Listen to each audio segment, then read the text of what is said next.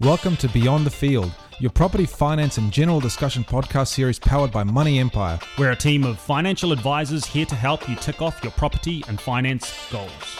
When we say beyond the field, we mean this to be beyond whatever field you're used to. So kick back, relax, and enjoy the podcast.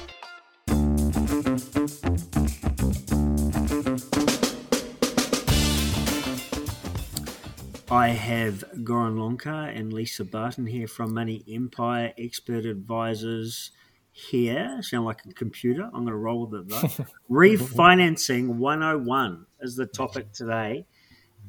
And this word is thrown out so much. We hear it all the time. We see adverts for it. We get clients approaching you guys. What is refinancing? So, refinancing. uh, Oh, yeah. Go on, listen, go on. Yeah, go on. Come Who's on. it gonna be? Who's going to be? Um, refinancing. So I get I I've got a lot of um, I would say first home buyers, right? That's kind of like my niche, and I get a lot of clients emailing me and or ringing me and asking me, "Hey, I want to refinance," but they actually mean restructure. So refinancing is when you're going to change your lending provider. Um, you're going to switch bank um, if if you if you need to, or you might change banks in regards to you know getting better cash back, getting better rates, depending on what's happening in the market. Short and sweet. Okay. So it doesn't mean, Lisa, if I have a fixed interest rate coming up and I want to refix it, it does not mean to do that and lock it in. I'm not refinancing my rate. I'm relocking my rate in. Refinancing is changing the provider. Correct. Goran, Whoa. what are the benefits of the of, of of refinancing? Why would you refinance client from A to B when they both lend money? I'll tell you the top three reasons why. Number one, I get a lot of clients who come to me and say, Look, I'm not happy with my current back, bank either due to bad communication or disgruntlement or they've dropped the ball. Um, so there's usually an element of if someone says to me, I need to refinance, why? That will be the reason why. It could be because um, they have investment properties and their interest only exp- uh, period is expiring and they can't renew it at the um, existing bank.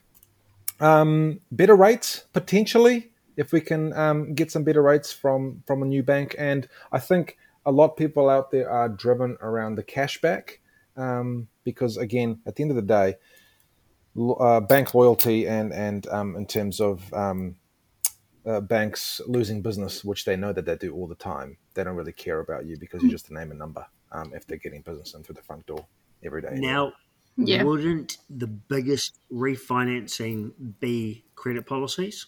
Yeah, lending guidelines and credit policies, absolutely. So it depends on what people want to do. If they've got certain goals and objectives that um, they want to um, accomplish, that their current bank is not offering them due to obviously the person that they're dealing with, his hands, his or her hands being tied in terms of, you know, um, buying a new property or um, interest only or revolving credit facilities um, that someone else can offer, like a bank B or C or D.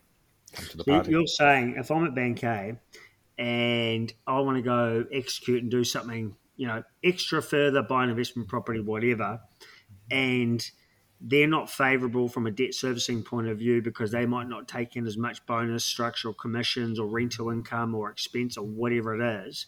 But Bank B does that, and you can execute their plan of what you what you want to do around the lending side. You'd take them to Bank B, obviously for those reasons. Yeah, absolutely. So, Yeah. like we covered on in the last podcast, you've got a couple of banks out there who have uh, um, imposed that debt to income ratio tool, which is just hamstringing people out there who want to sort of do something more or do something different or, or, or move forward or achieve something else. Um, you know, and they ring up the bank and they say, well, shit, we can't help you. Um, there's plenty of options out there for you. Hey, um, throwing it to you, Lisa, from a, a first home buyer point of view, obviously it's really daunting when you get your first property because going through the process, getting a mortgage, and then all of a sudden having you know 800k in your bank account and um, negative, showing you got a mortgage.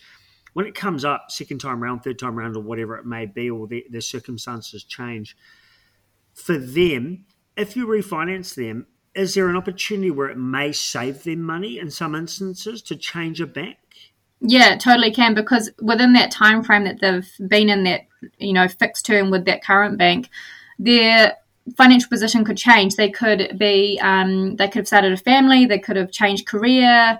Um, so that may not meet their current bank's um, credit policy because each bank obviously has a slightly different credit policy. So that could be a, a reason for changing, which we may change them from back to B to A or whatever. Um, because everyone's financial position changes, and we can see of late how quickly things can change. And is it right to say that um, one bank you may be able to um, reduce your mortgage or pay it off faster with less penalties, therefore saving in interest costs than the bank, the other bank? So there's discrepancies in, I suppose, products or loan setups. Yeah, there is. There's so yes, you know. definitely. For, yep. Oh, you go, Goj. I was just going to say yes. I mean, again, criteria of the banks that may suit a client at, at a different bank that will be better for them you know to refinance over. Um, absolutely. But i'm just going to share one thing that where, where, people really get stuck on with refinancing is say for example they've locked in a two year rate or three year rate um, say six months ago and now they've thought oh shit we're going to have to go um, uh, we're going to go buy property. Right but their current bank is not allowing them to do so due to their rules. Now they come see us we say cool we'll just take you from here to here, and these are the benefits why. And they always say, well, shit, hang on, I'm going to have to break my fixed rate. What's the break cost going to be? You know, um, and it's just about explaining to the clients the benefits of the refinance process, and if we're able to do that, um, how much cost is actually outweighed by doing so in terms of because the new bank will offer you a cash contribution, and yes, you will have to pay solicitors' fees, but that opportunity cost is very minimal um, in order for the person to be able to, you know, buy a new house, for example. The way I look at that, Goran, is that if it's going to cost me five grand to move out of my own pocket long term, to move with break costs, solicitors' fees, whatever, but I'm able to go buy an investment property at a million dollars.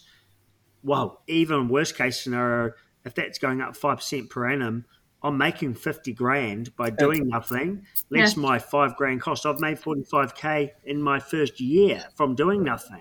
So it's exactly that term, opportunity cost, is what you're talking about. Lisa, just going on the back of what Goran's saying, what are some maybe um, things to watch out for when refinancing? It could be, I think, with opportunity cost as well as being the education piece around. Um, you know, people are so fixated on the cost or, or you know, like what Goran has said around break costs. Um, but also that long term, you need to make sure that you've got your future long term structure set up correctly. You don't want to refinance and then be caught out in another year or two. I've heard of stories of people refinancing every two or three years, and every time they refinance it, let's say they might be paying $3,000 a month in repayments, right? Mm-hmm. They refinance to Bank B and then they're only paying 2700 per month in repayments. And they're like, oh, this is fantastic. Mm-hmm. My, it's costing me less. But every time they're refinancing, it's going back to a 30 year term. So mm-hmm. essentially, they're never paying their mortgage off. Yeah.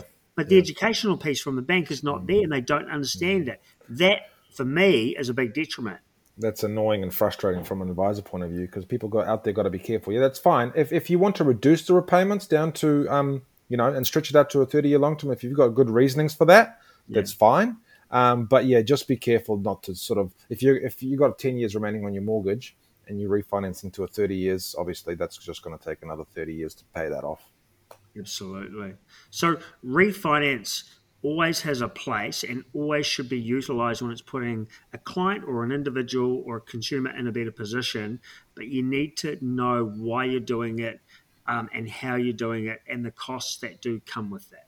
Hopefully, you enjoyed the podcast today. For more info on this podcast and a heap more, check us out on Beyond the Field on Instagram, Facebook, and LinkedIn. And hit the subscribe button. Take the reins of your future and feel empowered with Beyond the Field.